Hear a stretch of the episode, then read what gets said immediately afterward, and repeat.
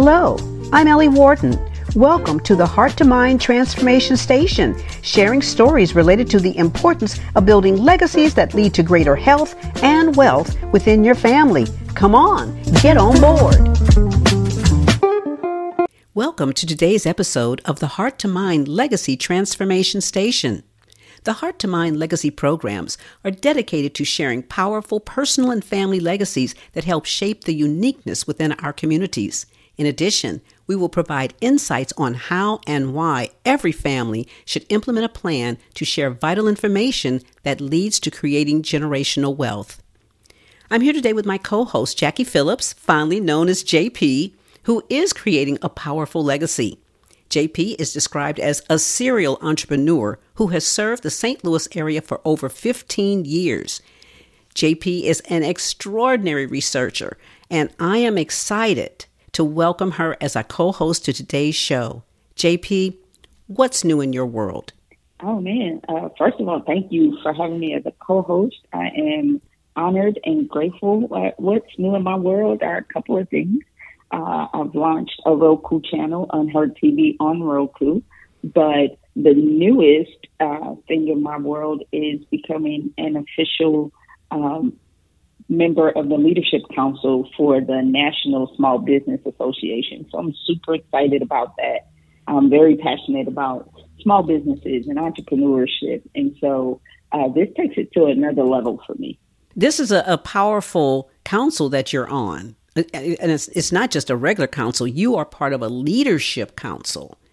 Yeah, it was. It's it's amazing. I'm I'm excited to get started. This is very very fresh news I mean, not even a week old, the fresh news. So I'm I'm eager to get to get started and to you know dig my heels into you know making some real change. You know, and not just talking about what needs to change, but actually creating change and and, at a national level. That's it's a it's an amazing blessing to be able to do that. And it'll be a good feed for your um, Unheard Media LLC and Unheard TV. You're going to really have great guests to be able to present because of the exposures that you're going to have. You're going to be introduced to people at a, a very high level. I'm excited for you. Thank you so much. I'm excited. I'm super excited. I'm fired up about it. So, you know, um, between, you know, just expanding my horizons and and building relationships, I'm just excited to to see uh, what it does for you know entrepreneurs that I deal with on a regular basis. So I'm excited about it all around. That is great. And I see that CEO Todd McCracken is excited and proud to have you as a part of your leadership council there. So we're yeah. all excited for you and congratulations. That is exciting, exciting so news. And it's such an Thank update. Yeah, because it's important that we stay on top of all the changes going on with small businesses because small businesses really yeah. are the heart of our economy. Yes, yes, yes, yes. Plus, small businesses impact how generational wealth is created. Yes, yes, yes, yes. It, it starts I mean, there. It, it, starts with the neighborhood grocery store that expanded to right. Uh, the next level grocery store, which, you know, I mean, when you look in St. Louis and you look at some of the major grocery stores now, they started off, I remember them, they started off as one store, almost just kind of like neighborhood businesses. Now you look at those those grocery stores and they're dominant in, in the community. Oh yeah, and that's that's what building a legacy is all about. You know, but we have to start and we have to be informed and we have to be involved more than just um, you know running our businesses. We have to understand what's going on all around us too. So that's that's another reason why this is such an amazing opportunity. And it's important, based on what we're going to talk about today, which is voting rights, that people, especially small business owners, are involved so today, our yes. theme is voting rights and how it affects the strength of our multiracial democracy. We're going to have as a guest innovative historian Rebecca Now, who will help us dive deeper into voting rights and its impact on women. But first, JP, I'd like to recite some grim statistics that were reported by CNN's John Avlon regarding the painful lessons that obviously have not been learned as it relates to the practice of rolling back the opportunity for everyone to participate in the democratic process. Listen to this. At the height of Reconstruction, which we know was like from 1865 to 1877, this was a time when the United States grappled with the challenges of reintegrating into the Union the states that had seceded, but also determining the legal status of African Americans. Listen to this. Back then, there were 1,500, 1,500 black elected officials. But by 1902, there were zero. In 1901, there were 180,000 eligible black voters, which we know would be men. Three years later, there were only 3,000. So when you take a look at the 15th Amendment to the Constitution, it basically prohibits the federal government and each state from denying or abridging a citizen's right to vote on account of race or color or previous condition of servitude. This is what kills me. It was ratified on February 3rd, 1870, as the third and last of the Reconstruction amendments, but look at where we are today. Wow. I mean, to to hear those numbers, it, it, it really drives home. Like we have to we have to be educated and diligent in, in knowing where we came from to know where we're going. Like that just that piece of information alone shows this this the system is literally built to hold us back. And so we can't help that. Right? We have to become educated. We have to make sure that we're pushing the agenda forward, uh, and not just for us, uh, but for the generations behind us, and making sure that we're passing this information down, that we're you know, educating through empowerment. I think that, I mean, you, you know certain things, but to put numbers to it and to put a timeline to it is almost mind blowing. It really is mind blowing because when you take a look at a lot of people probably don't realize that this voting rights fight began back in the 1800s, the late 1800s, yeah. as we were going through Reconstruction. And then you kind of move a little bit forward to we're still fighting for that in 1965. Now, you tell us a little bit about that Voting Rights Act of 1965. Yeah, so the Voting Rights Act of 1965 is a landmark piece of federal legislation in the United States that prohibits or should prohibit racial discrimination in voting.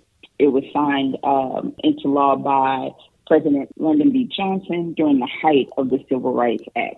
That the date for that is August 6, 1965, and Congress later uh, amended the act five times to expand its protections. And, and that last line, that that last piece, it had to be amended five times. Five times. Five times, right? So again, you know, you said it. This has been a fight. This has been a fight. Amended five times.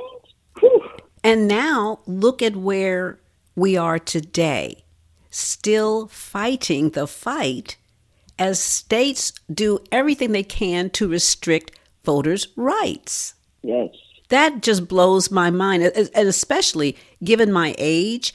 Now, certainly I wasn't back there in the 1800s when they were ratifying. I'm not that old, but I was old enough in 1965 to remember it.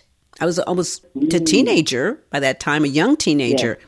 But to see that happen now, it really is painful. It's painful to me. It hurts to realize that we really have not moved forward in the effort to sustain a multiracial democracy. But, JP, you know, as we dive deeper into voting rights, we cannot do so without addressing the women's suffrage movement. Because when we yes. look at that, it goes all the way back 1848, Seneca Falls, New York. There were a group of women and men. They were tramp, championing the cause of women's rights. Now, people have probably heard of the, the women's suffrage movement. They probably don't realize it was a convention organized by Elizabeth Cady Stanton, Lucretia Mott, Martha Wright, Mary Ann McClintock, and June Hunt. That marked the beginning of a formal women's suffrage movement. Now, what did I say was the date? 1848. Wow. So the first constitutional amendment to secure votes for women was introduced to Congress in 1878. Uh, 30 years so, later. 30 years later. right? From 1848 to 1878. But here, wait. I didn't. I, but here's the thing. It failed. Oh my gosh! Don't tell me that. that yeah. is that is amazing. Yeah. It failed. So by 1919, uh, suffragists get they get another amendment introduced to Congress, which would secure women's writing vote. The 19th Amendment passed both in the House and the Senate. The states ratified the amendment in 1920. So 1848, 1920. In 1920, it was officially recognized women's uh, right to vote, but did not include women of color. So here it is 1848, 1878, uh, 30 years later, introduced to Congress. It failed, right? 1920, they said, okay, women can vote, but not black women who were an intricate part of this fight in this movement. So for, for women like you and I, there's another layer to this fight. Exactly. Still. And then you have to come all oh. the way to 1965. So when you stop and look at that, it's been over a it was over a hundred years. Yes. Really, before women of color were, were given the right to vote. I mean, just just crazy. Just it is, crazy. and it makes you realize that we cannot just stand on the sidelines. We have to maintain a fight. And of course, we don't mean mm-hmm. like get out there in, in the streets and fist fight or anything like that, but education, participation, yes. figuring yes. out how to work around things. Like I, I could remember that in, in one state, they now have, they're trying, I guess, trying to push a law that you can't give water or food to people that are standing in lines. See, me, I would send in a bunch of Girl Scouts. Let's see you arrest the Girl Scouts on TV. see how far that goes yeah, you, right. you have a bunch of Girl Scouts passing out Girl Scout cookies and, and and water, or, you know, lemonade or something like that, and here comes some big policeman going to arrest the little girl. That's not going to work. But we have to become wiser. We have to become smarter, right. and have to know how to utilize the power that we have in order to make sure that we sustain this right because it is under attack right now. Oh yeah, oh yeah. I think the charge here is is to have conversations like this that are that are intriguing and educational and to to make sure that we don't stop one another uh, and pass that information around and pass that information down. Bring it up in conversations. When there are conversations about voting, all of these facts should be mentioned. Because they are they are mind blowing. I know as I was doing research for this piece, it really blew my mind when I really put the timeline together. I thought, my goodness, have we really moved forward? And we and we know that we have made progress in this country. We know that. But when I see something like this, it makes me shudder because for all of the the yeah. economic and inclusion that we feel that we have as people of color, we're seeing that those rights could easily be stripped away. And today's guest, innovative historian Rebecca Now, is heavily invested in education and advocacy for voting rights for women, and she's going to share her perspective on this topic. Let's take a listen. Rebecca, welcome to the program. Thank you, Ellie. It's a delight to be here. In addition to being an innovative historian, you are also a contributing author to two anthologies, and you are a reenactor for Elizabeth Cady Stanton. How did you get involved in this? Well, I'd always been interested as a young woman in women's rights in college, but life got in the way. And in 2013, I was a member of a Toastmasters club, and I was given an assignment to give a speech from history. And I stumbled on a speech by this woman I had never heard of before, Elizabeth Cady Stanton, who gave a speech in 1848 at the Seneca Falls Women's Rights Convention. And something about that speech just spoke to me how direct she was, how many rights women did not have, which was incredible and mind boggling to discover. And I gave the speech, I did a good job. My evaluator said, Rebecca, that was a great speech. All you need is a costume. And I got a costume and I started giving the speech for friends. And part of what made me want to give this speech is I had never heard of this woman and I was a little angry. How come I've never heard about her? Why wasn't this taught in high school? This was an amazing achievement, the entire women's movement. And many high school history books when I was growing up, and I've learned from some of my younger friends that it's the same way in women's history or in American history. They will give one photograph and say something like women were granted the right to vote in 1920. That's about it. That's all we learn about it, if that. So I was on a mission to introduce more and more people to who this woman was and what she did. And it became a big passion of mine. I read every book I could get my hands on, every biography I could find in the library, or I would purchase books. I must now have a hundred books in my personal library about American women's suffrage history. So to say I'm passionate is definitely what I'm all about. it, it's kind of an understatement when you think about it. To have a hundred books, you know, that's obsessive actually, and you must therefore have tons of information that helps us today to know how do we look at what's going on in today's world and how do we relate it to what was going on back in the uh, really when it started off in the 1800s trying to get the right to vote for women and to realize how yes. long it took before it actually became an amendment. It is amazing. It took 72 years if you date it from 1848, the Women's Rights Convention. 72 years. These were two generations, and there were three key monumental women who just had a statue placed in Central Park, the first statue in New York Central Park of living historical women. And it was three people Susan B. Anthony, Sojourner Truth, and um, Elizabeth Cady Stanton. I have since, I've been a reenactor now since 2014, and now I've added two other women from St. Louis, one who does Sojourner Truth and one who does Susan B. Anthony. So the three of us have just recorded a film of our three speeches from the 19th century. And our mission is to get those into the hands of as many schools and groups as we can so that people could really understand how bad women had it in the 19th century. That is really interesting. It, it's because really it's like your obsession. You've taken that beyond just, I'm really, really passionate about it, but you've turned it into something that's really tangible for everyone to be able to learn. Yes, absolutely. And we're just on it. We finished the film. We had a wonderful producer and director here in uh, St. Louis, and we've edited it and we, we've finalized it, and we're ready to market it. So it's it's a very exciting time. That is a very exciting time. And you want to specifically take it to schools? Is that is that your goal? Yes, I would like to see thousands of school children really realize what it was like in the 19th century for women. Um, I don't know if you're familiar with Bell Hooks. She yes. recently passed away, a landmark feminist in, thinker of the second wave of feminism that started in the 1970s.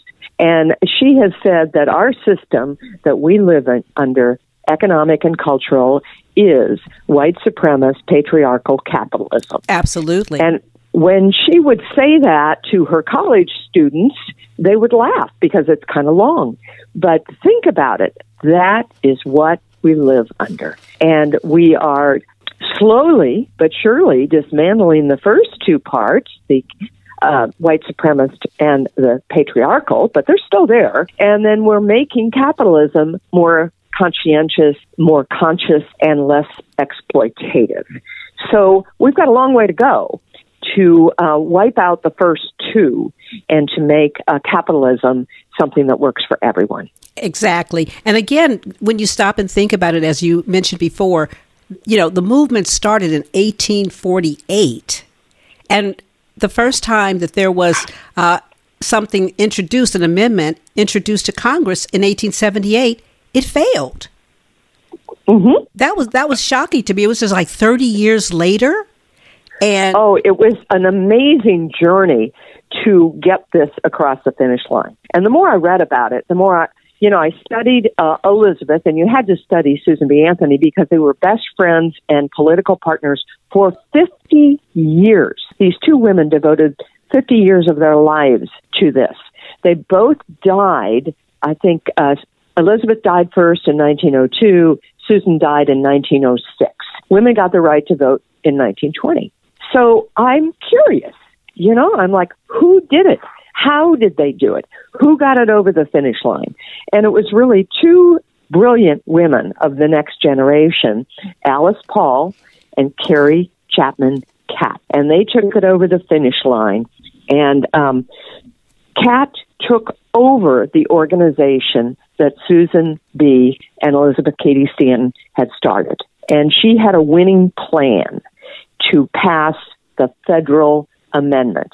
They did a tremendous job lobbying every state house and working with President Wilson to endorse it. And then on the other side was Alice Paul, who was in the streets demonstrating, picketing the White House, getting thrown in jail, getting all kinds of publicity. So, in a way, these two women ended up being good cop, bad cop because Catt, Carrie Catt, could get an appointment with President Wilson and be nice. And then Alice was embarrassing him on the front pages of the newspapers. So between the two of them, he finally capitulated and declared that the women deserved it because they had worked hard during World War One, and it finally got out of Congress. And because Carrie Chapman Catt was so organized, she had an army of 50 million women across the country that went into action that would lobby every state legislature to ratify that amendment. It was an amazing accomplishment. And you had uh, said in your introduction about the passage in 1920. And I just wanted to point out that the 19th Amendment was the largest extension of voting rights in U.S. history. And it really is the legacy of Carrie Chapman uh, Catt. And that according to U.S. Census, the 19th Amendment was enfranchised approximately 27 million American women, including 3 million black women. And approximately, of those 3 million black women, approximately 500,000 or half a million lived in those 34 states that did not have discriminatory voting barriers um, that were adopted by the southern states after the Civil War. So, yes, there were black women that were disenfranchised due to the apartheid type laws in the southern states. But if you were fortunate enough, enough not to live in the South, black women could and did vote. But all women had the constitutional right to vote. Well, I'm glad that you clarified that because that is something that when you, you know, when we looked at it, it did not seem that it included women of color, but that's a but that's a very good point that women that lived in the north, I guess in the east or in the west, did have that sure. right. But in the yeah. South, it still was not the case. As was the case, and, you know, as you looked at voting rights, you know, up until 1965. I mean, you had, you know, the uh, other amendments that allowed men to vote, uh, African American men. But again, in the South, they weren't allowed to. Exactly. Exactly. And there is a lot of misinformation out there about the suffragists and that they were white supremacists or they would have, you know, sold black women under the bus. But there's also a lot of that was misinformation that was not corrected. And Carrie Chapman Catt is one of those people. And they have all kinds of platforms, speeches, and written statements that she supported democracy for everybody and that will never be a true democracy until every responsible and law abiding adult, without regard to race, sex, color, or creed, has her own inalienable, inalienable, and unpurchasable voice in the government. That is a democratic goal toward which the world is striving today. So, um, both Susan B. Anthony, Elizabeth Cady Stanton, and the two women in the early 20th century wanted universal voting rights. But now, Rebecca, I have to ask you're you're really hitting us with with details, facts, and information. Why haven't we heard of these women? We've heard of Susan B. Anthony, of course. Everybody has heard of Susan B. Anthony, but when you start to talk about Alice Paul, Carrie Chapman Catt, yeah, even many right. people have not heard of Elizabeth Cady Stanton. Oh, many. I would say in my uh, unscientific polls of people, when I say I reenact Elizabeth Cady Stanton, I usually always say, now, it's okay if you haven't heard of her. you know? Right. I I think whoever wrote the history books decided it wasn't important. But this was a huge social movement. Exactly. And and to ignore it is uh, just mind boggling well, me. Well, when we always talk about his story, I guess it's not mm-hmm. her story, is it? It was his story. And therefore, this very important aspect of our history has been overlooked. Absolutely. But it's starting to change. And I'm so glad you said his story, history, because that's the name of my company or my, my production for the film. We are Voices of American her story. Her story. And her story. And three of us, it's three of us now, but in the future, who knows? We could add Harriet Tubman and others to this. I mean, it is changing. Women's history is um, definitely more available than it was even five years ago. Yes, correct. And the, the, the suffrage centennial was terrific. Uh, if people watched the PBS programs and learned about the history, yeah, it, it's it's a good thing, and it's changing. And it's changing. And I'm going to be of part of that. that's thing. right. I'm getting ready to say it's because of people like you who continue to yeah. push the herstory so that other young women and young men as well understand yeah. the struggle that has gone on, so that we appreciate and that's what we have to do. We appreciate what has been done for us and we do not let it lag. We do not sit back and go, oh, well, today I just don't feel like going out to vote because it's a little chilly. You know, we have to stop and think about all of these women. Elizabeth Cady Stanton, Lucretia Mott, Martha Wright, Marianne McClintock, Jane Hunt, Alice Paul, Carrie Chapman Catt, Susan B. Anthony. All of these names should be at the top of our list just like other mm-hmm. historians. Yes, absolutely. Now, many of them are in the National Portrait Gallery in Washington, D.C. You will find uh, Cady Stanton's portrait.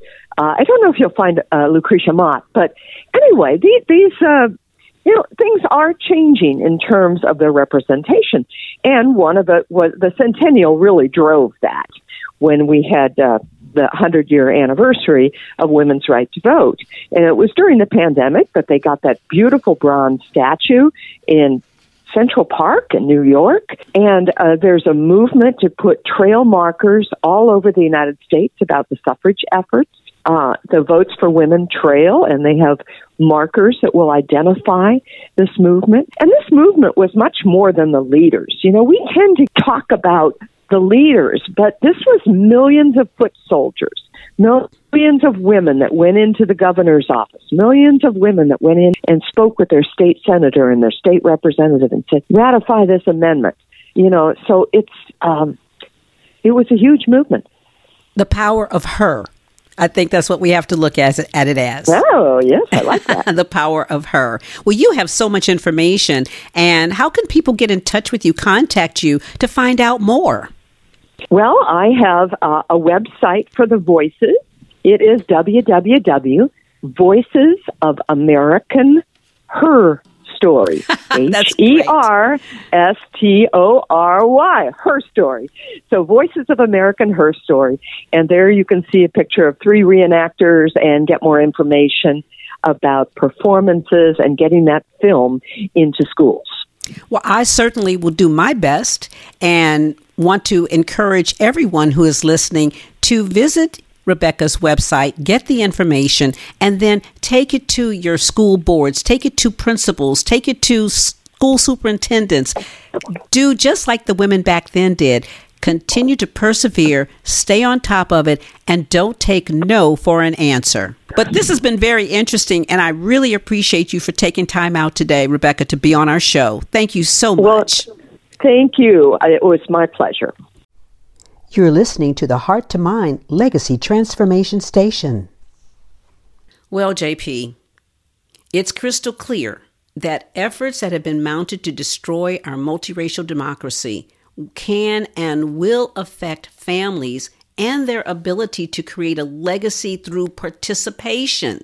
That these issues must be forcefully addressed. However, the first step is education.